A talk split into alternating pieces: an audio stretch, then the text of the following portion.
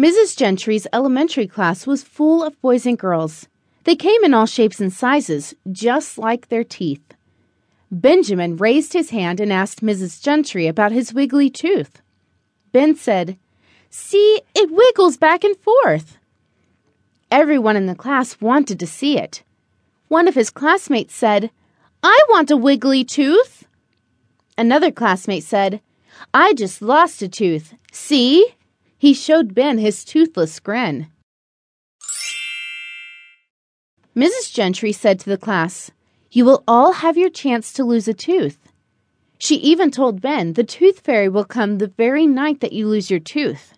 Ben got so excited. He asked Mrs. Gentry, Can I eat an apple today for snack? Sure, said Mrs. Gentry.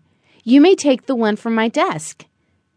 And on the very first bite, Ben's tooth came out in the bright red apple.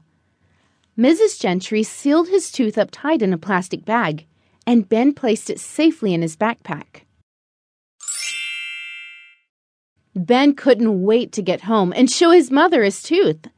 She cleaned it off and placed it in a special pillow. At bedtime, they put the tooth pillow next to him.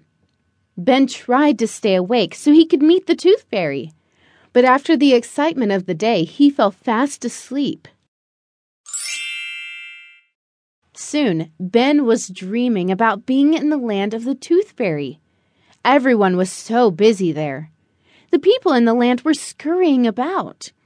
Ben could see that something very special was about to happen. Ben saw a policeman and asked him, Where am I? The policeman said, You are in the land of the Tooth Fairy, and my name is Policeman Dan. Is your name Ben? Ben replied, Yes, it is. What's going on? Policeman Dan asked Ben, Don't you know? Why, it's the day of the big tooth parade.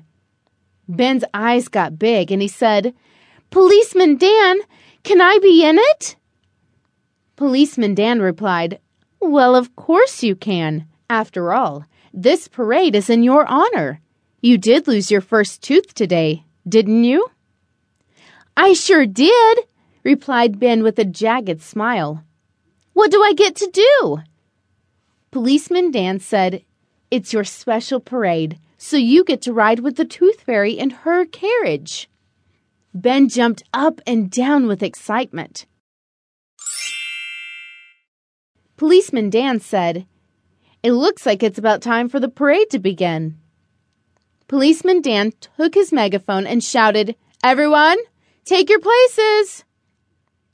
The Tooth Fairy called Policeman Dan on his radio and asked him to send Ben to take his proper place beside